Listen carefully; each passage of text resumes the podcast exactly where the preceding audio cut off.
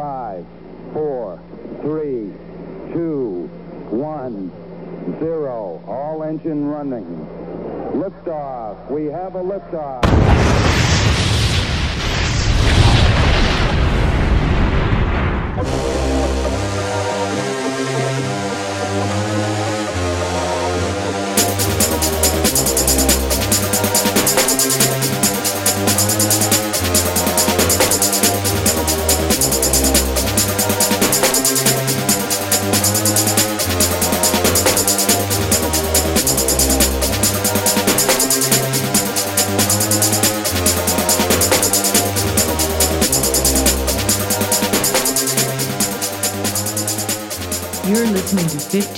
15 of Flame, the hottest podcast on the internet. That was uh that was a really nice video, actually. Holding on to yesterday. The song is by Ambrosia, and uh nice job, Sean Dwyer. I gotta give you a like on that, brother.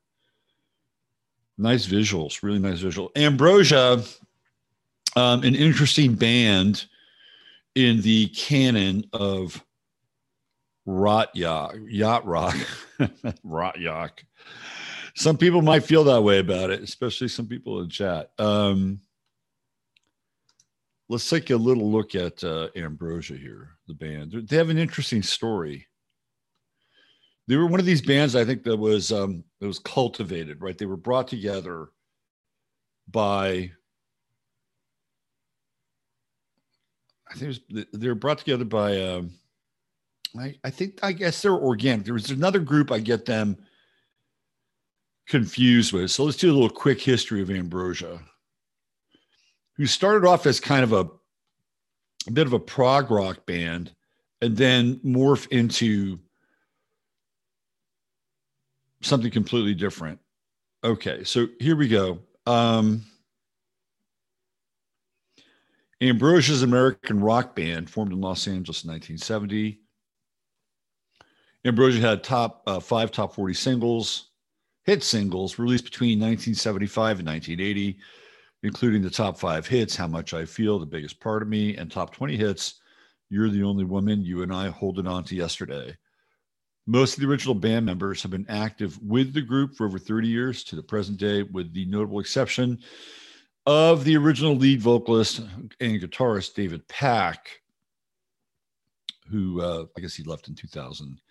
Ambrosia currently tours internationally and has worked in the past and present with Leonard Bernstein, Kurt Vonnegut Jr., Alan Parsons, Bruce Hornsby, Bill Champlin, Michael McDonald, and Peter Beckett. Bill Champlin was a member of the Champlin brothers and a guy who wrote a ton of yacht, yacht rock tunes.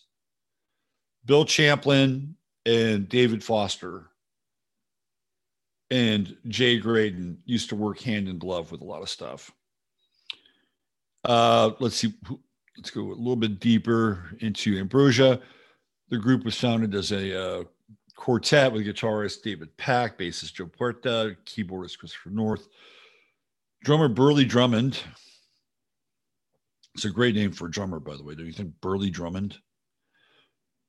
According to Joe Puerta, uh, the original name was Ambro- Am- Ambergris Might. It's a good thing they changed her name. That's a shitty name. But after doing some touring, they discovered there was already a band using the name Ambergris. How about that? So they turned the dictionary and picked the name Ambrosia because a name meaning nectar of the gods seemed fitting. That's been people actually use dictionaries, by the way. While Ambrosia had several radio hits in the 1970s, much of the material on their five albums is progressive in nature. So they kind of start off as a, a progressive rock band. They're out of San Pedro, and their uh, influences are Beach Boys, Jimmy Reed, King Crimson, and the Beatles. Ambrosia fused uh, symphonic art rock with a slickly produced pop sound, resulting in a melodic prog style. Early on, the group was uh, infatuated with Crosby, Stills, Nash and Young, began to experiment with vocal harmonies. That's what they're known for. They're known for their vocal harmonies. Oops, let's go back here. We got a Houston. We got a problem. Oops. There we go. It's really weird. My my track pad on the computer in this physical location is like sticky weird. Every, everywhere else in the house, it's fine. Uh, Ambrosia auditioned for Herb Alpert and A&M Records early in their history, but were signed by 20th Century Fox Records in 1975, who released two albums by the group. Their first album, the eponymous Ambrosia, produced by uh, Freddie Piro, was released in February of 1975. It spawned the top 20 chart single, Holding On to Yesterday, which we just played, as well as Nice, Nice, Very Nice, a song that I love, by the way. It's one of my that's in my top 100 because the, the lyrics come from Kurt Vonnegut. Um, the latter sets to uh, music. The latter sets to music the lyrics of a poem in Kurt Vonnegut's Cat's Cradle. The album was nominated for a Grammy Award for Best Engineered Recording other than classical.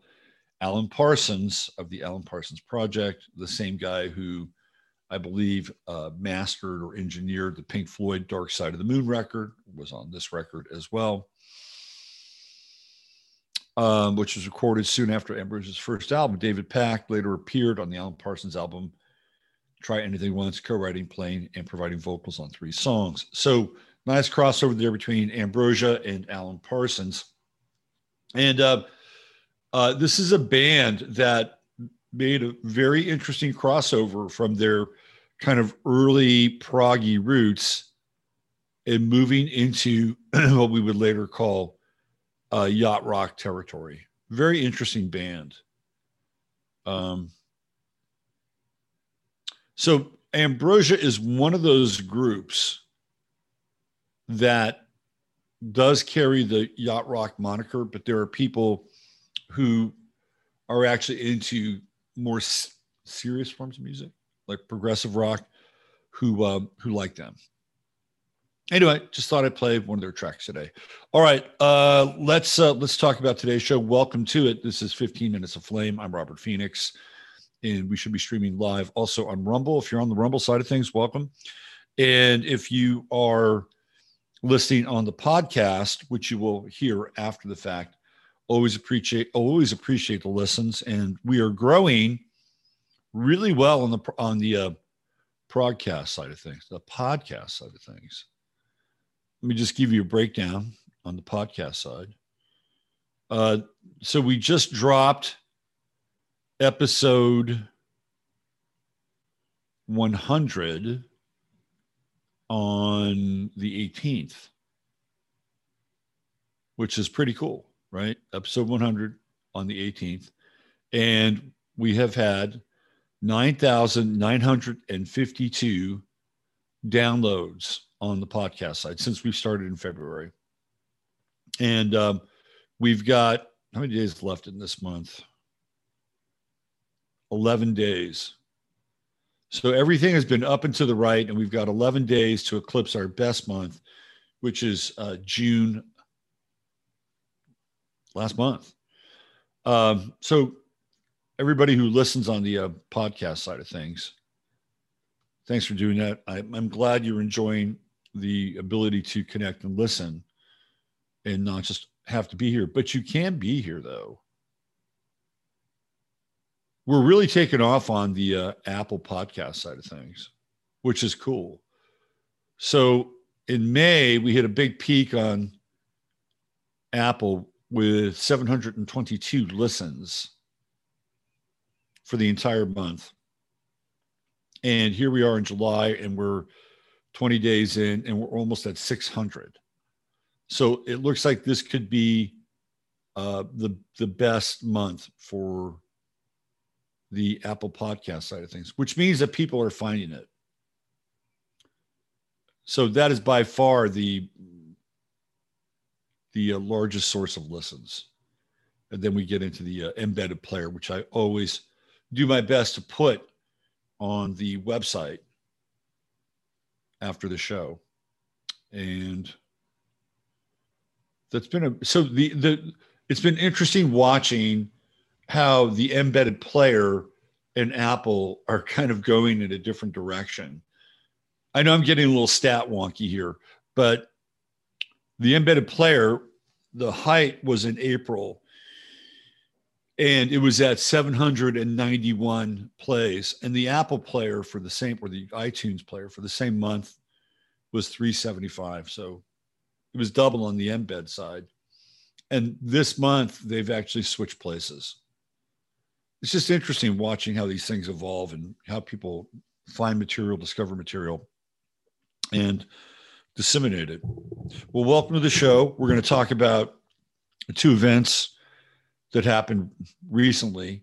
Uh, yesterday, apparently, there was an explosion, a fire and explosion at the Hoover Dam. And I actually talked about the Hoover Dam on the Sunday night show. It was really, it was one of those weird moments because Lady Artemis had sent me a, a, a text and she said, the Hoover Dam just blew. I'm like, holy shit. Or the Hoover Dam just exploded. And then the first thing that came into my head was, did I talk about the Hoover Dam on Sunday night? And then uh, the Doomer Boomer sent me a text on Twitter. And she said, Didn't you talk about the Hoover Dam on Sunday night? And I actually did, which is weird. And I tried to find it in the in the stream from Sunday. Night. I don't always like to go back and listen to my streams. So every now and then I do for quality control. But there are other times where I don't. I'm like, eh. So I don't want to have to listen to myself talk for two hours, which is, you know, it is what it is. Um, I tried to find the exact clip, but I couldn't find it. But I know that I was talking about it. And what I, what I was talking about was the Hoover Dam exploding, and I was I was looking at like a a an aspect or a transit that was going on. But I, I got my geography mixed up a little bit because Henderson and Las Vegas are actually behind the Hoover Dam. Like they're, I guess, upriver. So if the dam broke and the waters broke, that would mean that in my scenario, those towns getting flooded would not happen. So just a geographical connection or correction in my head. And uh, yet, right, something happened. So that's interesting. And Lake Mead is connected to the Hoover Dam. So if Lake Mead has outlived its usefulness, which it certainly seems like they're doing everything in their power to uh, drain Lake Mead, create the atmospheric conditions uh, to evaporate Lake Mead, then what use will they have for Hoover Dam? We're going to get into that today and some of the building around Hoover Dam and some of the esoteric components around Hoover Dam that uh, lend itself to, uh, for all intents and purposes, the staging of an occult ritual, which a lot of other people have looked at. So I'm not going to plant my flag in the ground and say, you know, here I am. So some of which, some of the stuff I'm going to bring in that I've actually scouted around. Right. And, but there are other things that people don't know. And I just stumbled across an interesting factoid with the Hoover Dam today that I'm going to show you. Uh, and it has to do with when they placed the first transformer for Hoover Dam. So we're going to get into that today. We're also going to take another look at this mall shooting in Greenwood, which is being kind of swept under the rug because they're trying to get as much mileage out of out of this as possible but it's not really it's not it's it's not what they had hoped for and i'm going to get into that today a little as much as i can in the next uh, next hour of the show anyway welcome and you know that we always have a little bit of business to take care of at the beginning of the show. So let's take a look at our friend Lisa here. Thanks to your votes and your uh, interest in her project, I believe she is in first place. I voted today. Up. I think she's in first place now. I'm pretty sure she's in first place. Let me see if I can do this.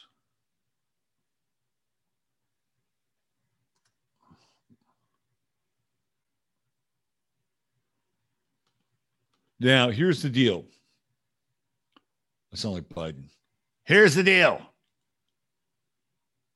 I know she's in first place. This thing with with her climbing the Capricornian pyramid to her ascent and singing at the Hollywood Bowl is going to last until September. Think of it as like the, uh, you know, March Madness. So I think she's going to win her first group, which means that I think there's going to be another three or four like stages of voting. So we're in a Capricornian marathon with uh, Miss LA Bliss and not a sprint. So we'll we'll continue to check in and try to give her a little updraft along the way. We got we got her. I think we got her past the first round, which is good. Now she's got a a puncher's chance, as they say. All right, let's uh let's talk a little bit of uh let me log in here.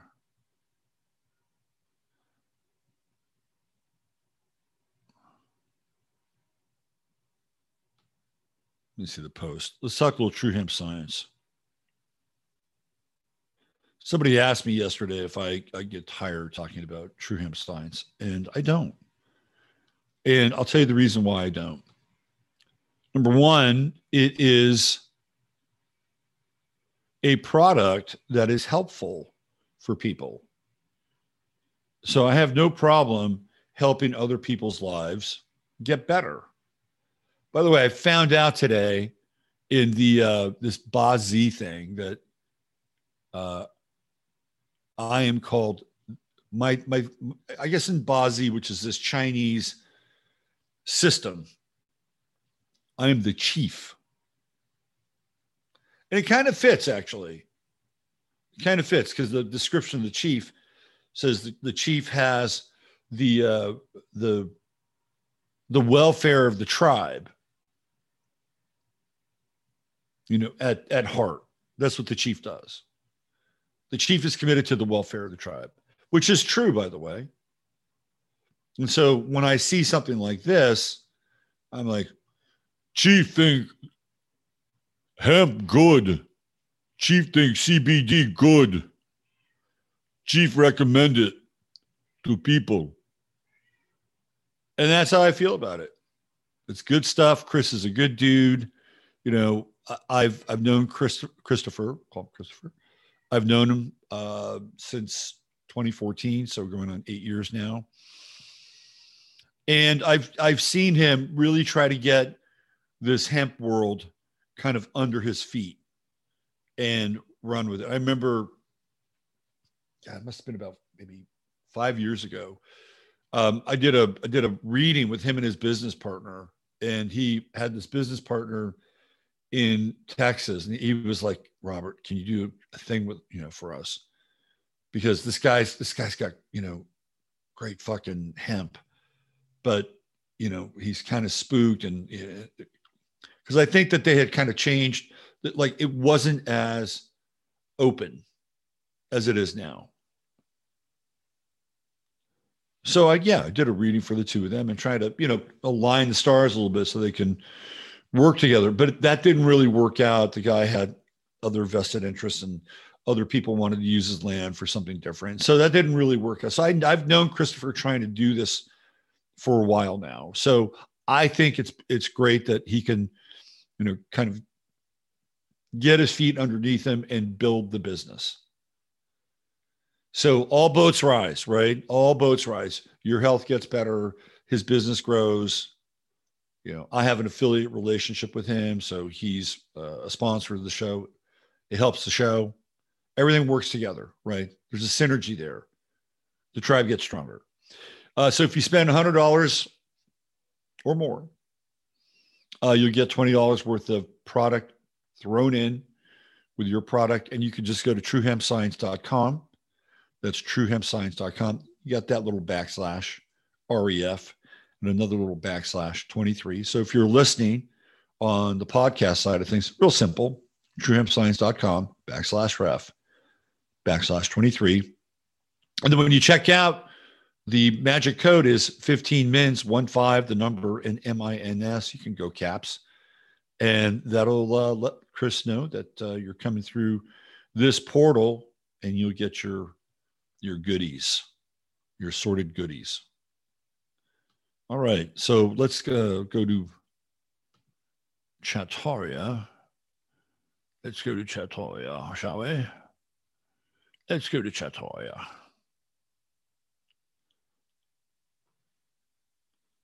Let's see who's in the house. Who's in his house?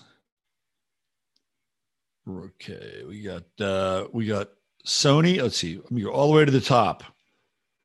Scrolling, scrolling, scrolling. Keep them fingers scrolling.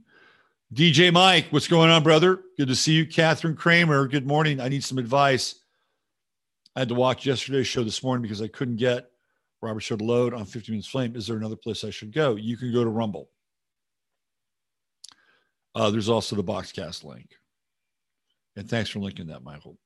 TJ, what's going on, brother Tom? Good to see you. Empath is here.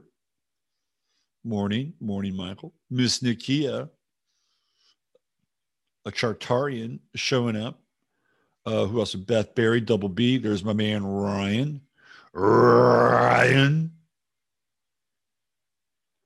Garrett Brooks.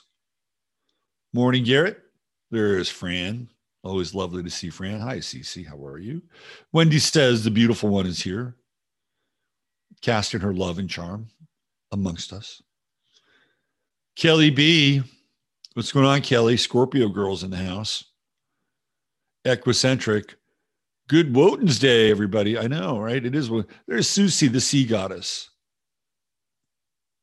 Checking in from the Sunshine State, also known as California, by the way.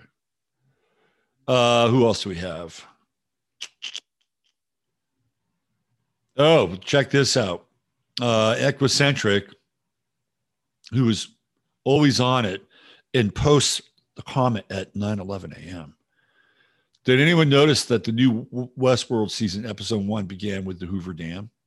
Ooh, telling Hucklebuck 411 affirming that it's a beautiful day in the neighborhood. Let's see, who else do we have? I should have named Susie the Sea Goat since Capricorn is my sun sign. You should have, but I, I think I started off with calling you Susie the Sea Dragon, didn't I? Or Susie the Sea Monster or something like that. You can always change. You don't you don't have to be attached to your moniker. We're we're you know, we're into uh moniker and handle fluidity here. So if you want to be a sea goat, go ahead. Go ahead. We'll recognize your sea goat status. Let's see, who else do we have? Yes, it is Ambrosia. Uh, where are you? Great show. Hey, painfully. I'm here. Thank you for the show. You know, I was thinking about yesterday's show, and I it's always interesting when you get into like the source code of biology and try to make these connections as to why we've evolved or how we've evolved and like the social programming around it, especially when you, when when it veers off into sexuality, estrogens, uh, estrogen, testosterone. Uh, what else? Uh,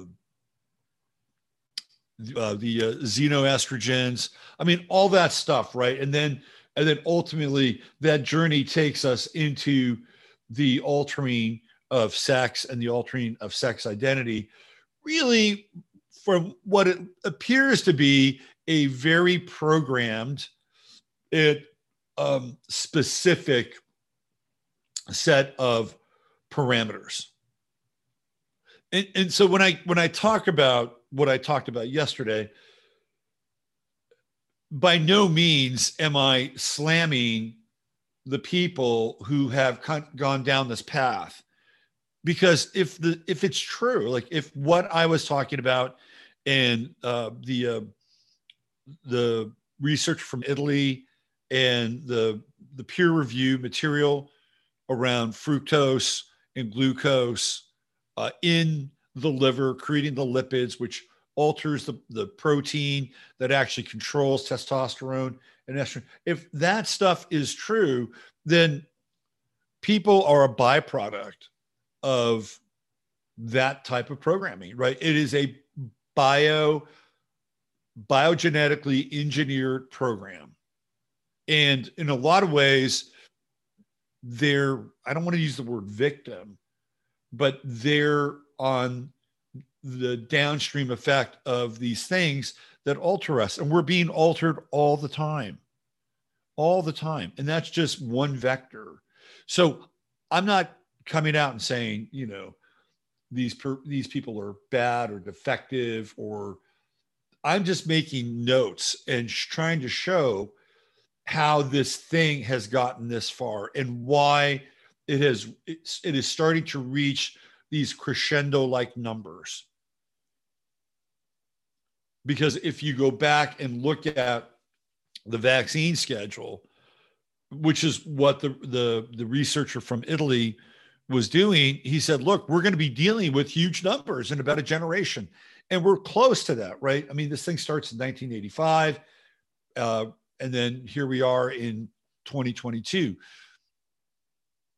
you know three years that's going to be what 40 that's a generation we're a generation in. This is exactly what he was talking about and it's what we're seeing. But it's gotten to this point now where it's just going off the rails. Like it's it's like they've created i'll use the golem symbol again. They've created this kind of biological golem. And it's morphed it's mutated and picked up on this whole like critical theory and cultural marxism that has morphed and and kind of melded itself into this socio-political gender-based dysphoria. And things are getting really weird. So i was reading this story this morning before the show and there was a lesbian bar that opened in portland. I think it was called doc marie's. And within two weeks they had to close do you know why they had to close because even though they wanted to create a safe space for their fellow fella lesbians, their sisters, the staff, the people that they hired kept looking at what they weren't doing right. They were accused of cultural appropriation. They were accused of being uh, not consciously aware enough of how they were treating the staff. And within two weeks, the staff had made, along with other members of that very specific part of their community, not the entire lesbian or, or gay gay woman community, they had made so many crazy demands to the point where they demanded that the business be given over to them that was that that was where their demands reached this crazy crescendo. And the women who started this bar, they had to shut it down. They had to close their business because this just bizarre mutation has it's like it's they've seized the they, they've gotten through the palace walls right? The Trojan horse has managed to get past the palace walls.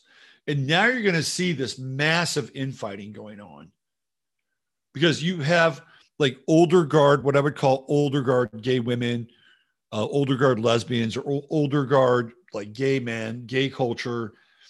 And then you have this kind of radical imposition of this new guard, which is hardcore trans, and way more radical, way more radical than the kind of first wave, second wave, maybe third wave.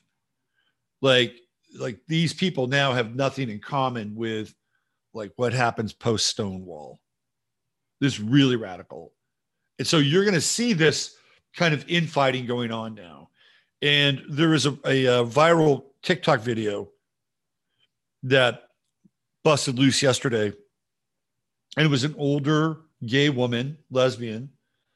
And she was talking about how she vigorously fought for the rights of gay men, gay women, and now she's seeing where this thing has taken a very hard left turn. And she's absolutely and utterly ashamed of what she's done. Let me see if I can play it for you. I'm going to try, try to find it. I'm um, talk about buyer's remorse. Holy shit. Yeah, here it is. So here it is. I'm going to play this for you. So we're going to we're going to see this really odd and unusual split in these in these worlds where allies or supposed allies will no longer be supposed allies. Let me see if I can play this thing. So this went viral yesterday.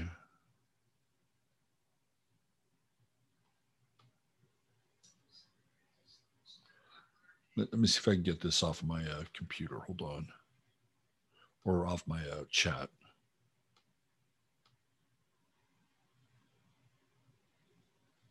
Yep. All right, cool.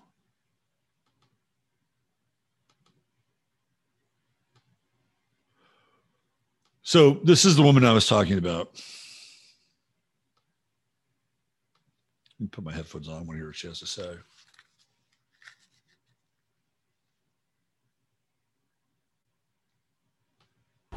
So here it is, the most unpopular opinion I'll ever do.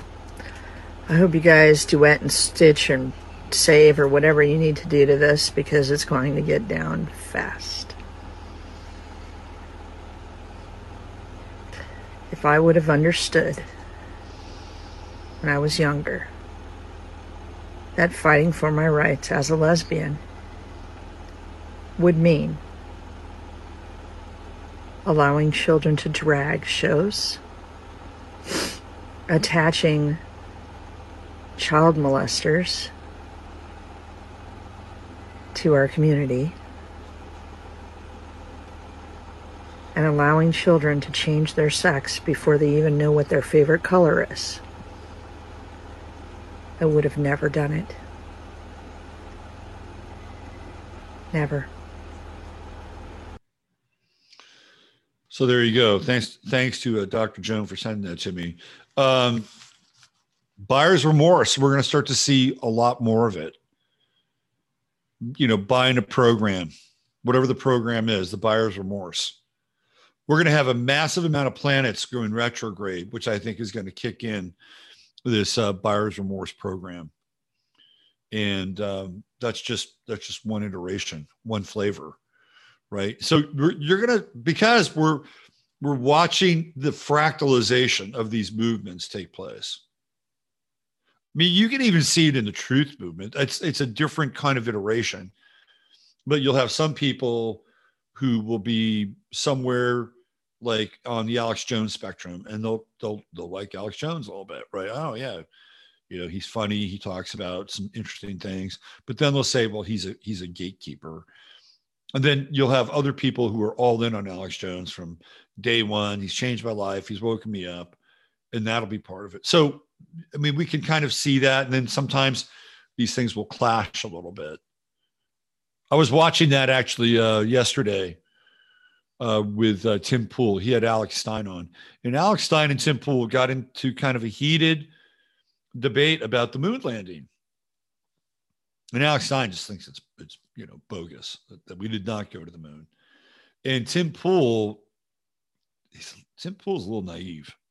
Either that or he's a shell. Anyway, uh, buyer's remorse is happening now, and we're people these the people who have been invested in a particular lifestyle and everything that goes along with that lifestyle, they're seeing now that what they've done is they've they've promoted ultimately this you know this frankenstein monster of that lifestyle and now they want no part of it. Like in some ways and to their credit i would say that they realize they have blood on their hands. They have blood. How how you go about you know standing up for your rights and and trying to uh, advocate them without falling prey to ultimately being preyed upon and being vulnerable and having this parasitical agenda attach itself to you well that's that's a talk for a bigger discussion at another time which i do want to talk about by the way at some point. You know i do at some point i do want to get into this whole idea of reincarnation and the soul trap and how we let this parasitic system suck us dry. And then even after we leave our bodies it's there waiting for us to suck us dry again. Not today. That's a much deeper topic and a much deeper conversation but i do want to get into it. I may even devote a whole week to it where we just look at this whole idea of karma, reincarnation, the soul trap. A long time ago, I disabused myself of the notion of karma. Long time ago. That doesn't mean that I'm not responsible for what I do. Of course. Of course, energetically, there is a relationship between the things that you do and the things that you don't do, for better or worse.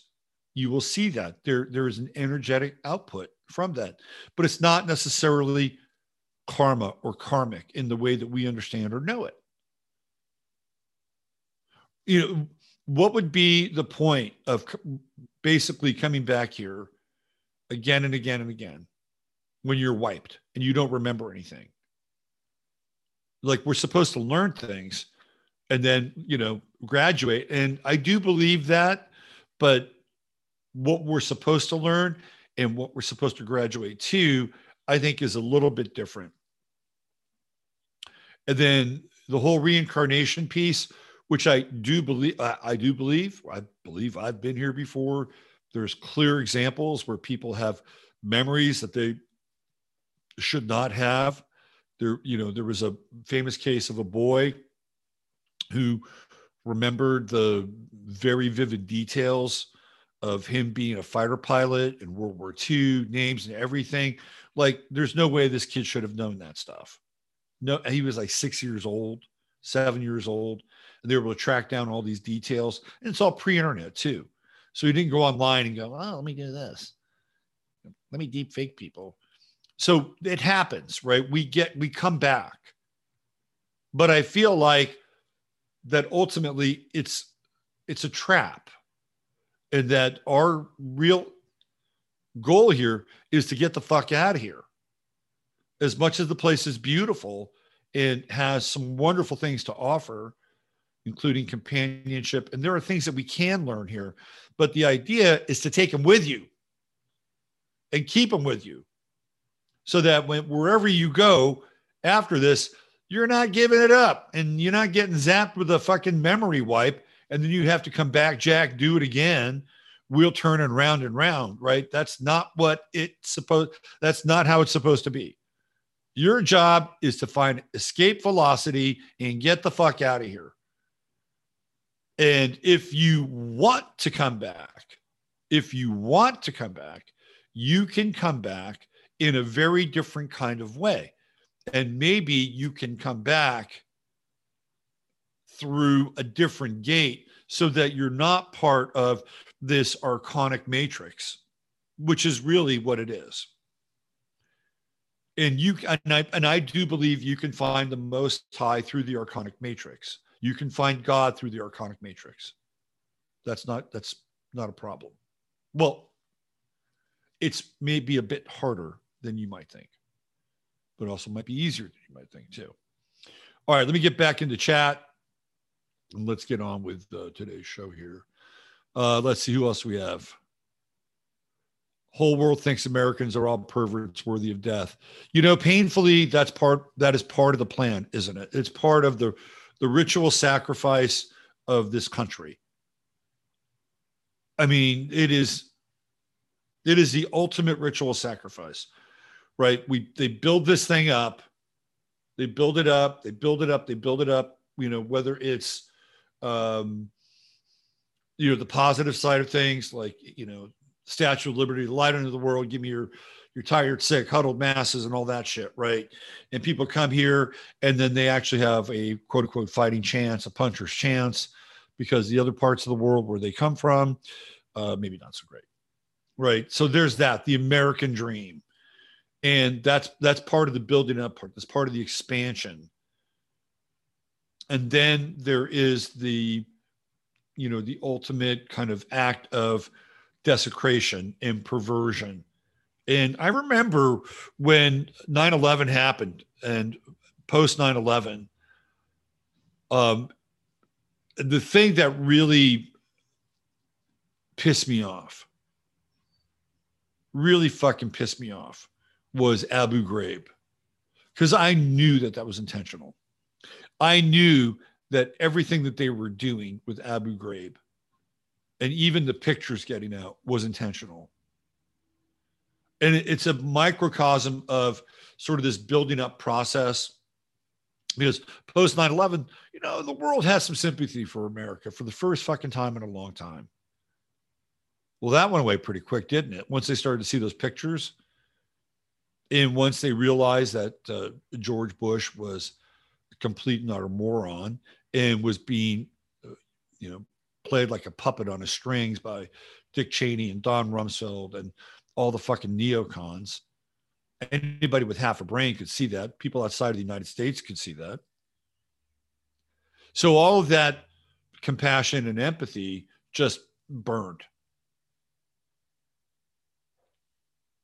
So it's part of a big ritual. It's part of this big ritual where ultimately the country is sacrificed the ideal is sacrificed. Whether it's the Washington Monument or Hoover Dam or New York City, the Twin Towers, right? There are events potentially in our future that represent the fall and that it's a sacrifice for the new world order. Like America has to fall in order for the new world order to have its um, day in the sun. So the building up of the ill will towards the country uh, is utterly intentional. And painfully, you're spot on with that. Great comment. What's going on, Jake? Gucci to Goater? Rue 9 is in the house. Freudian slip? Maybe. Uh, let's see. Apparently, Robin, I apologize. I did not know that you were that out of sorts physically for such a long period of time. So I'm glad you're back. I'll play I'll play a song for you tomorrow. I'll play well maybe not tomorrow. Tomorrow I may do something completely different. But I will play a song for you, Robin. Maybe I'll play at the end of the show kind of a kind of a Rue nine, a Rue nine number. Maybe I'll do that. We got to we got to take care of our peeps. The chief knows that his peeps got to stay healthy, happy, and wise. That is, that is my commitment to you. Uh, let's see who else do we have here. Lionsgate is here. Hey, Chris and Steve, the Crimmies like nectar better than ambrosia. Steve's an old prog guy. I don't think Chris would say that. Um, yeah, you know, it's a different scene. You know, it's a German, it's a German thing. I think the first Nektar record is is interesting, good. I'm not getting the weeds with Nektar, but you know, Ambrosia comes out of L.A. I mean, it's an L.A. sound, L.A. scene. You have the L.A. studios you know, pretty much, you know, all these guys who are fucking gearheads And in Germany, you have Conny Plank, amongst others. But Conny Plank, interesting character. All right, who else do we have? Uh, let's see. Ambrosia is a custard in the UK. Did not know that. This chat room. Love King Crimson. Court of the Crimson King is a great song. Hey man, is that yacht rock? We'll turn it up. hey Chad, good to see you. Uh, where's the French bulldog? The French bulldog left. French bulldog was just an overnight boarder. Cute little dog, right? He was right here for most of the show, and then uh, the couch is slightly off the ground. So then he was under the couch for a while. He actually uh, took a little shit on the floor in the morning. It wasn't it wasn't bad. It wasn't runny or anything, right? And he's a little dog, so it wasn't like it was a huge thing. And thankfully, I didn't clean it up. So he had a responsible owner. But cute little guy. I like that little dog. Yoshi. Uh, You're the Only Woman is a good song. I like yeah, Ambrosia's got the voices, man. They got the uh, Jasper is Jasper is in rehabilitation. Jasper will be back. I promise you. He will be back. Uh, Guardians of the Galaxy repopularized songs from bands like 10cc. Yeah, the soundtrack, Guardians of the Galaxy, great. Uh, Miss Nakia, thanks for the uh, for the congrats. Um, the Orville, you know, I actually like episodes of the Orville. I thought they were pretty good. I saw a few. Jasper is a ginger. He is. I totally he is. Um, Chris and Steve bring up a really interesting point. If Biden of inequity signs the emergency environmental order today, could justify anything. Yeah, we are so uh, close there on that, aren't we? i will try to t- touch in on that. Johnny Cruz passes some wisdom along. The fastest way to achieve your goals to help others reach theirs. Couldn't agree more. Nicely said, JC. Uh, how can we help you, Johnny? Look at that. Salt Lake is two thirds down. Wow. That is big. Jasper wants something. He wants Rosie back, I think. The Bisu's here. What's going on, the Painfully, with another clear and prescient comment, any natural disaster will delay midterms. That is true. Absolutely. Uh, she's printing art in between chats, so don't mind me the coming and going. You can come and go as you like.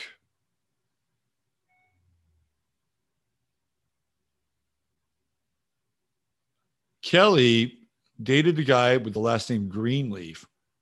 His nickname was Chief Greenleaf. So glad I didn't stick with. Uh, glad I didn't stick with that one though. Chief, Chief is. You, you know, he used to call me Chief. Oh my God, what? Um,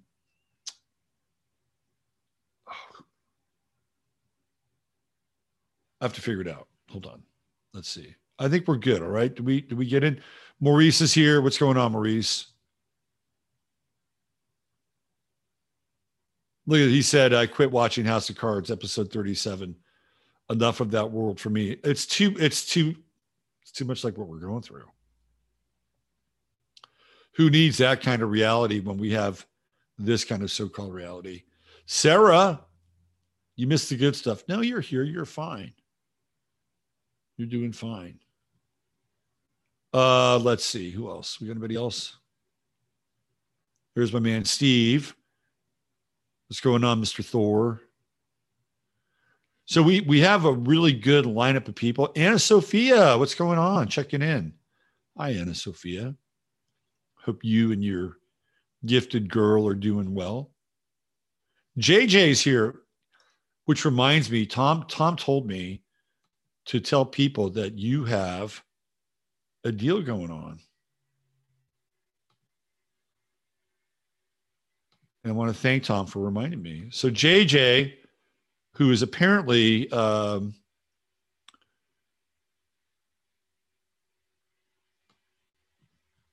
playing gypsy here, has a deal. Let me see if I can find her tweet. There it is. So she has a two day sale going on. And if you wanted to uh, support Dom Rain de Blanc, you can uh, help her out with her sale.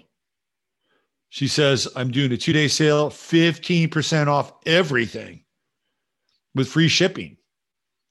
Use coupon code July15 at the checkout. So, uh, right there, let's go to her website, do a little, little JJ Love. And this is the Rain de Blanc brand. Custom orders and alterations. My my Rain de Blanc creation every single day. Right there. So there you go. Hope that fuels your journey, JJ, in more ways than one. Okay, let's get into it. Let's talk about the Greenwood thing is really weird. I want to talk. I want to leave enough time to talk about Hoover Dam. I might do a part two on Hoover Dam tomorrow because there's so much fucking there with Hoover Dam, or not. Because if Lake Mead or Lake Puddle or Puddle Mead, which is what the I think Steve Crimmy was um, I guess fondly calling it. Um, if it does dry up, why have Hoover Dam anymore? Yeah, why? So we'll get into that a little bit today. Um, let's talk about this this Greenwood Mall shooting. It's fucking weird, and I'll tell you why it's weird.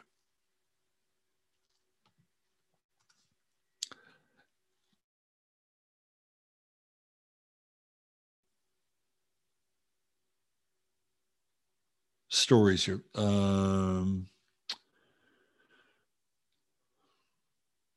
let's see.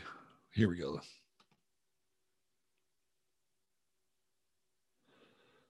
So this dude, um, Elijah Dickinson,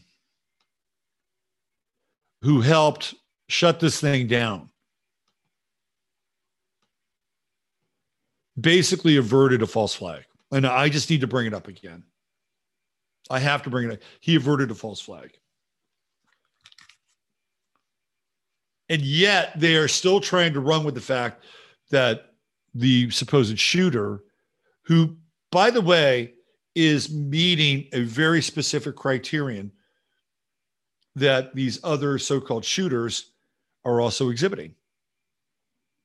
And I'll go through that. So let's look at this.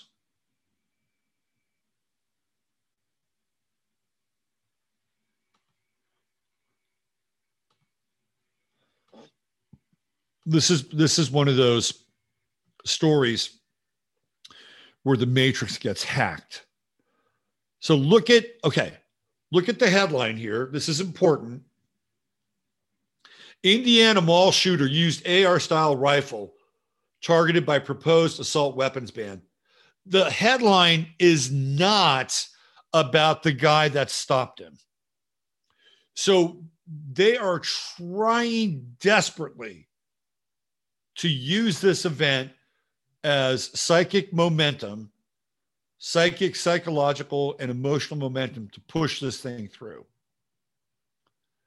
Officials identified the suspect in the Greenwood Park mall shooting as Jonathan Douglas Sapirman, 20, and the man who fatally shot him as uh, Elijah Dicken, 22.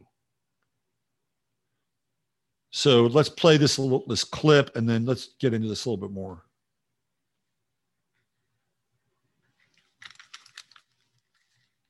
Hold on. We need some volume here, don't we? And armed with a handgun, shot the gunman and ended the chaos.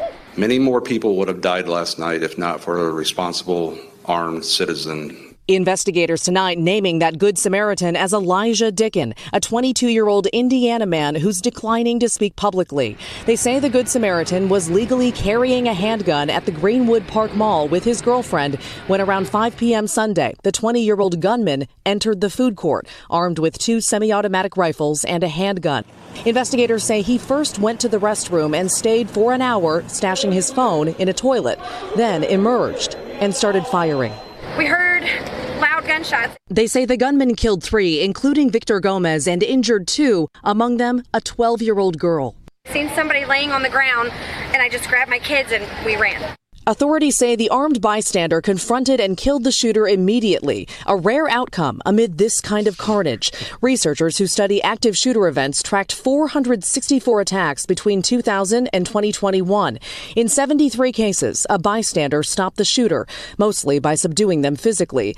The number of times a bystander shot the shooter, 24. This young man acted within seconds stopping the shooter and saving countless lives. No word on the gunman's motive in this case, but authorities said his family told them he'd recently left his job and been evicted. His family declined to comment. Okay, so let's just go through this a little bit. Look at what they have the lead with. The suspected gunman in the Indiana Mall mass shooting carried two AR style rifles. Who else had two AR style rifles? Our boy Ramos in Uvalde, two AR style rifles, a pistol. He also had a pistol and more than 100 rounds of ammo, authorities said Monday. And the Good Samaritan. It's interesting that they choose the word Good Samaritan phrase, who fatally shot him, is credited with saving countless lives. Three people were killed at the Greenwood Park Mall outside of Indianapolis on Sunday. Two others were injured, and the gunman is also dead. Suspected shooter was identified by officials as Jonathan Douglas Sapirman of Greenwood. Sapirman entered the Greenwood Park Mall and went into a restroom uh, near the food court at 4:54 p.m. on Sunday. Greenwood Police Chief Jim Ison said Monday. Now this is weird, right?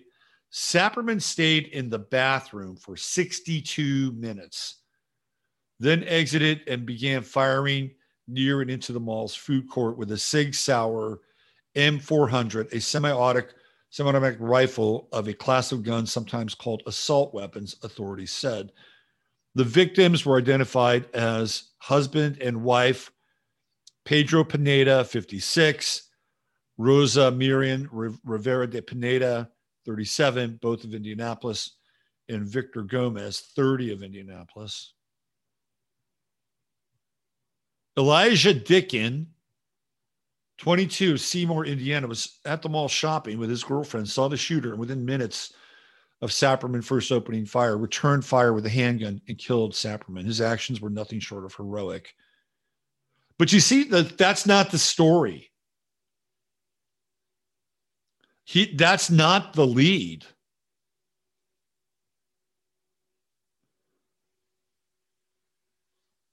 The lead is everything that they want you to know and learn about his rifle, the AR 15 or its clones. Here we go.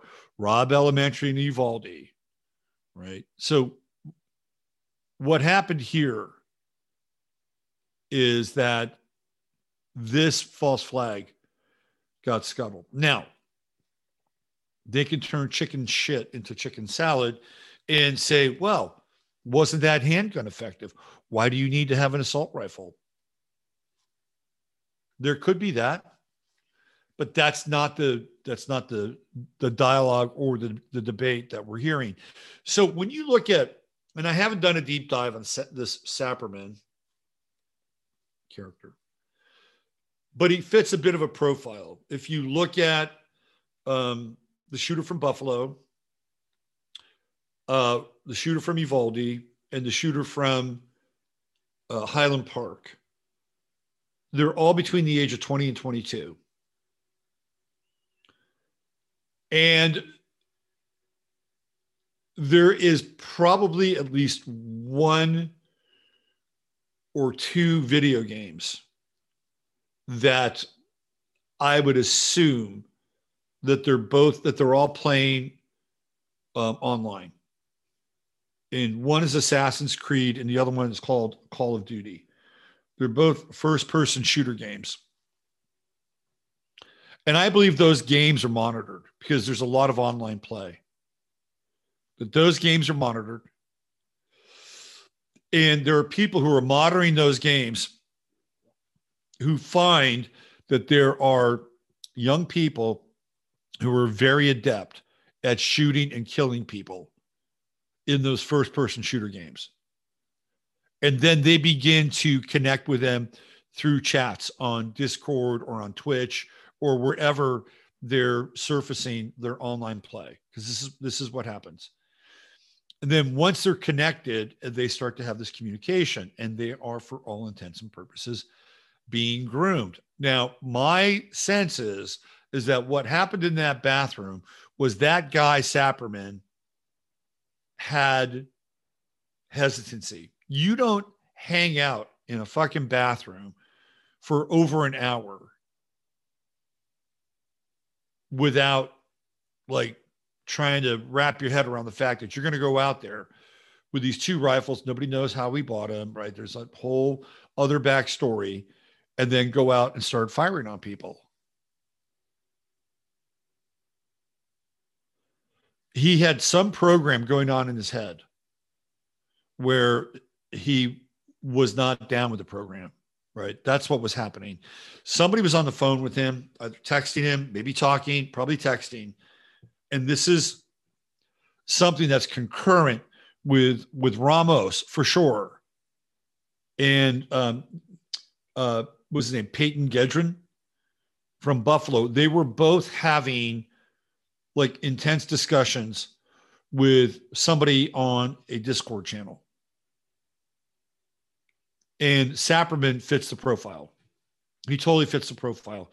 So, what we're theoretically witnessing now, when you get into, you know, the crazy crimo kid, that shit is just so weird. Like, is, is there the online component where he's playing these games? Sure. Like I think there's records of him playing Call of Duty, Assassin's Creed, um, but that story is really fucking weird. Like there's so much high strange around. I mean, to the point where they get R. Kelly's lawyer to represent. Like, who the fuck does that? And and the husband doesn't even have his, you know, sandwich shop anymore. And the whole weird backstory with this, uh, the whole thing's just so fucking weird. He's alive, by the way. He's alive. I guess the guy from Buffalo, Payton Gendron's alive, but the other two aren't. So, supposedly Ramos is dead. Um, so this kid scuttled their thing. He foiled a fucking plan because one of their little shooter groomers or groomer shooters, groom shooters, had about an hour's worth of hesitancy. Think about that for just a moment. If he goes into that bathroom, in three minutes in, he's all hyped up on Adderall or whatever, and his handler on Discord is pumping him up. Three minutes in, you know, clips up, gears up, hits the food court, and starts, uh, you know, smoking people that guy is not there. Elijah Dicken is not there. He is not in that place at that moment. That 62 minute delay allowed Good Samaritan to show up. And apparently, he took him out at, I think, 40 feet. 40 feet with a handgun is pretty impressive, which means that he knew what he was doing. He knew how to shoot that gun. That's somebody had range time. Once you get past like 15 feet, unless you have 15 feet, if you have a, um, a single action revolver where you're pulling the trigger and just bearing down the target, you're pretty good 15 feet, maybe even 20. 40 feet, that's impressive.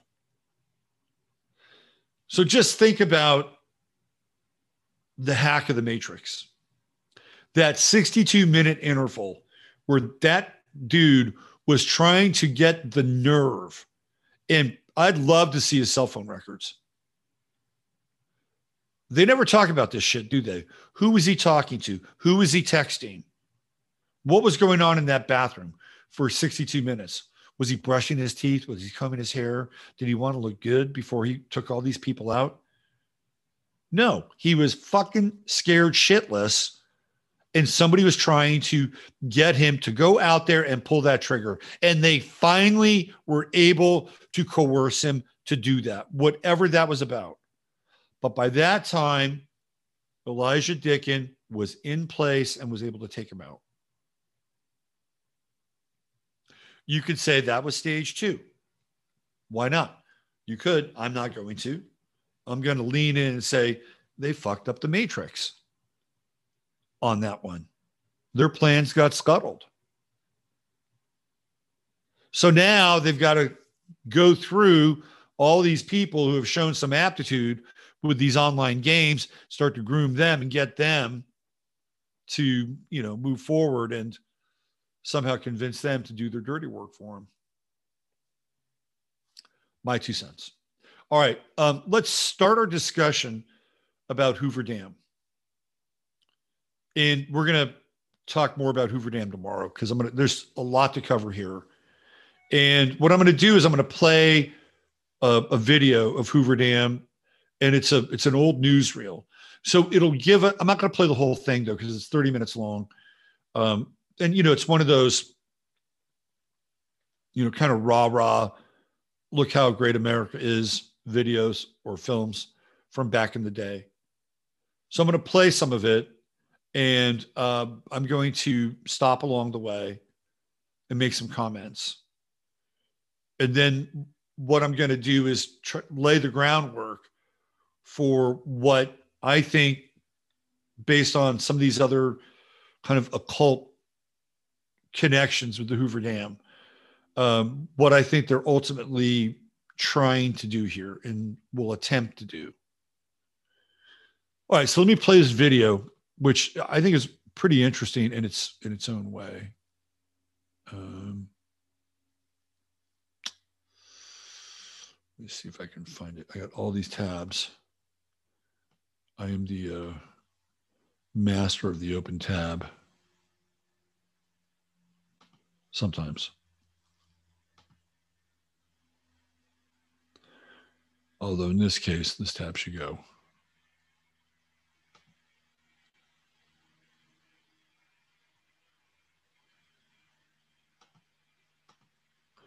Okay, so originally Hoover Dam was called Boulder Dam. They changed the name uh, to uh, rename it after uh, Herbert Hoover, one of the great traitors of the presidency. So I'm going to start here and I'm going to kind of move around a little bit uh, with the video and um, it'll set the kind of set the foundation for when we come back tomorrow.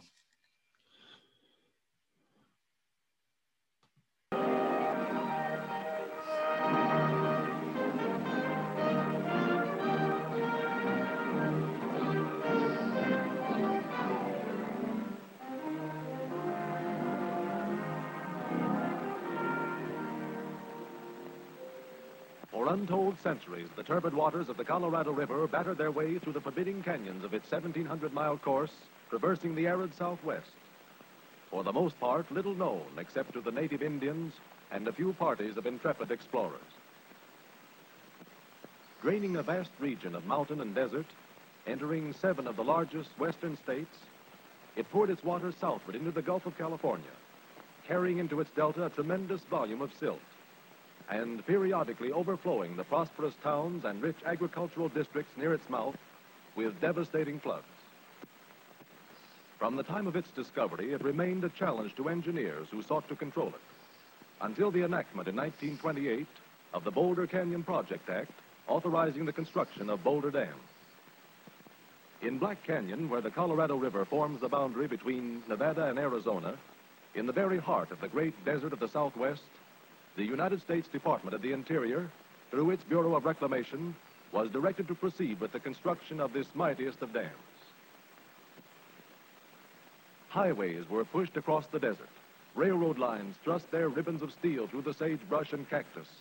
And transmission lines for construction power were brought hundreds of miles across the heat-stricken wastelands of the southern Nevada desert.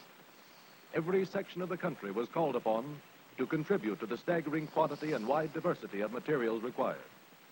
Thousands of tons of steel, millions of barrels of cement, machinery, gasoline and oil by the thousands of gallons, tools, building materials, all these and much more were concentrated. So I want you to pay attention here and look at how advanced the world is in the 1920s. Just pay attention here. Look at look at this relay and power station. I mean, the the interesting thing is that we really haven't changed much from that, have we? Pretty advanced. Look at the machinery here. Like creating these things is not easy. Right? You've got to get like perfect edges and and I mean so the lathing work, the machining work, even the equipment to make this stuff is really advanced. Like, this is not easy shit to make. Barrels of cement, machinery, gasoline, and oil. But the- look at that.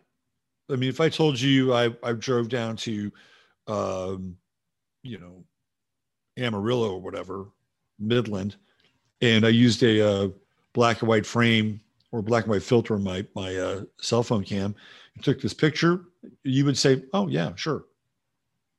Yeah. So we're dealing with just right out right out of the chute for this period of time. I think fairly advanced technology.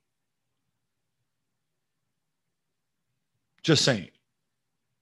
If you're listening, what we're looking at here is a series of what looks like propane tanks um, and a, uh, uh, a variety of, of pipes uh, and release valves and storage tanks. Um, it could be uh, like either a refinery or hold. So, but it's very, it's very, very sophisticated. So I'm just trying to give you an idea about the degree of technology here that is available at this time. It's significant. The thousands of gallons, tools, building materials, all these and much more were concentrated at the site of operations in an endless stream.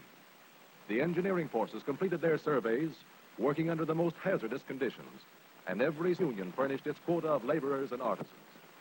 In what had once been an uninhabited, waterless desert, supporting only a sparse, inhospitable growth of chaparral and cactus, the beautiful little town of Boulder City was built beautiful. within the short space of 15 months to house the army of 5,000 men to be employed. Here was no construction camp such as was known in the early days of the West. Instead, Boulder City was developed as a model town, furnishing every facility and convenience to its inhabitants.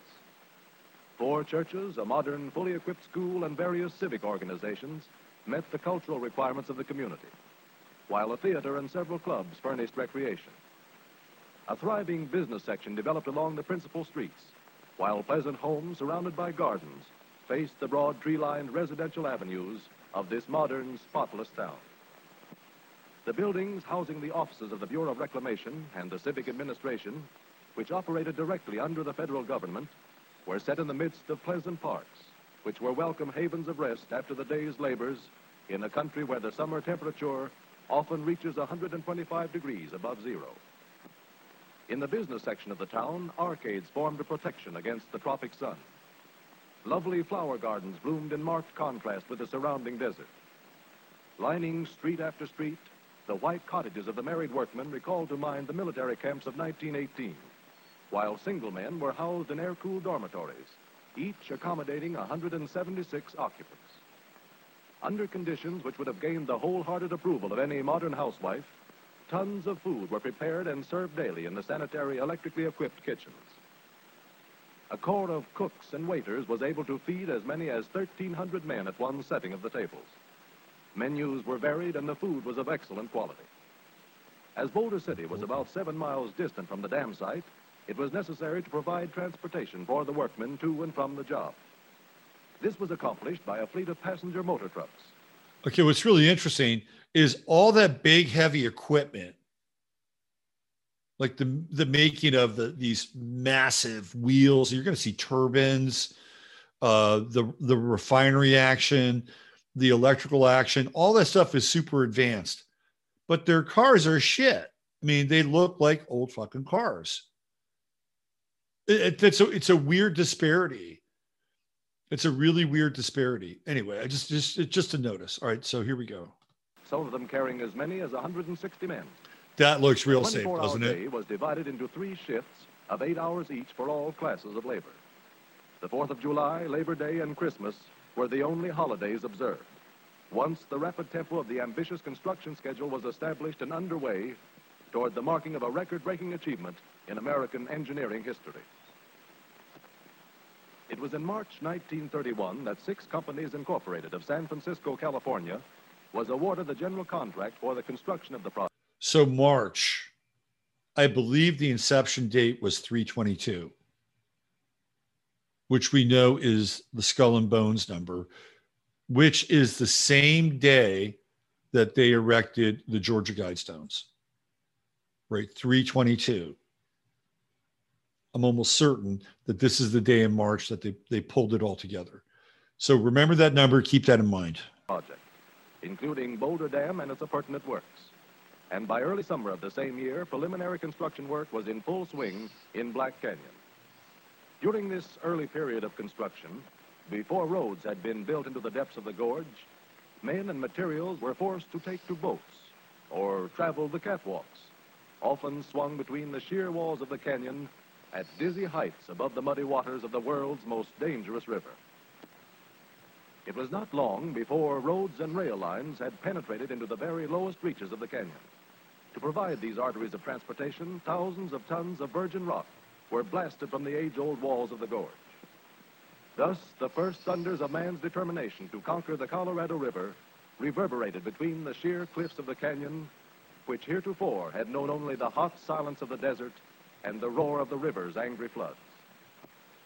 The boring of four diversion tunnels to carry the stream around the dam site during construction, two on each side of the river, 56 feet in diameter and averaging 4,000 feet in length, constituted the first major construction operation. The drilling jumbos used on this job were mounted on motor trucks to facilitate handling and were capable of driving from 24 to 30 powder holes into the heading simultaneously by means of drifter drills. The tunnels were excavated through the rock simultaneously from four headings, one at either end and two boring in opposite directions from a river-level auxiliary tunnel located about midway on the main bore. A pioneer drift was drilled at top line and closely followed by the excavation for the complete 56-foot bore. Thousands of tons of drilled steel were used in this work, and the sharpening shops were kept working at top speed night and day to maintain a steady supply. After the powder holes had been drilled and the rock blasted, power shovels and trucks moved into the tunnels for the purpose of removing the shattered material. An unbroken parade of heavy-duty trucks, each handling from 8 to 10 tons of rock, labored up over the steep roads cut into the canyon walls So this is not horse and buggy world. We're not in horse and buggy world here. This is this is a serious endeavor. Okay, so we have about eight minutes left in the show. Let me move forward here because it's actually a pretty fascinating video uh, in and of itself, right? And they they get very deep into the actual uh, placement of things like turbines and and uh, and you can see the construction like a lot of other great structures supposedly that we don't see any construction footage there's plenty of construction footage here for the hoover dam formerly the boulder dam and you can see what's happening now what's interesting is so i can find the right the right piece here all right here it is right here moving ahead. The reservoir filling behind the dam was named Lake Mead in memory of Dr. Elwood Mead, late Commissioner of Reclamation, whose life work culminated in the building of Boulder Dam. The largest artificial body of water in the world, it extends upstream 115 miles into the lower reaches of the Grand Canyon, with a shoreline of 550 miles opening upon vistas unglimpsed by man until invaded by the gradually rising waters of the reservoir. Equipped with cylindrical gates which function as giant valves, the four intake towers serve as inlets to the four steel penstocks, supplying water to the turbines and outlet valves. Perched on shelves hewn into the canyon walls, they tower 403 feet to an elevation above the crest of the dam and the rim of the canyon. With a combined capacity of 400,000 cubic feet of water per second, the two spillways, located one on each side of the canyon upstream from the dam, will serve as high-level controls once the water of the reservoir has risen to its maximum storage elevation. Each spillway is equipped with four 100-foot drum gates. And developments in the power transmission field are to be found. From Hold on, let's go back here. When operating at its rated capacity. The first generator was placed in operation on September 11, 1936. Do you hear that? Do you hear that? The first generator was placed into operation on 9 11, 1936. So we have this inception date for the Hoover Dam, then known as the Boulder Dam, on 322. And then the power, the, the first generator is basically sunk and wired up on 9 11.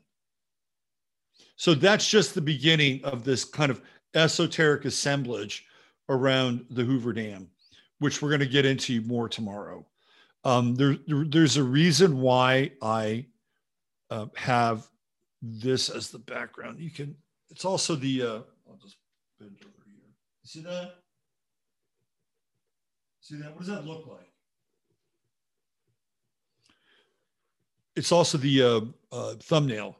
It is an image of a woman if you look at the Hoover Dam, it has two legs, right? And then the dam wall is like where the uterus would be and where the waters would break. This is this is all part of the design. We're going to get into more of this. Um, it's very specific what they what they were doing here. Oops, with uh, the Hoover Dam. Go back. Where did I go? There I am. Um, so we get into more of this tomorrow.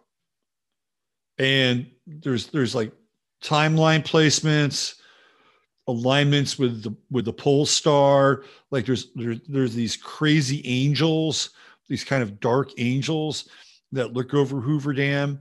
So we're gonna tomorrow will be the big Hoover Dam rabbit hole. So stay stay tuned for that. All right. I got to be a good chief and I got to play. I got to play a song for uh, my man Robin. Use your head in order to discern what's real. Your heart to open as possible. I'm Robert Phoenix. Be back here tomorrow, and uh, we'll dive into Hoover Dam, the esoteric dive right here.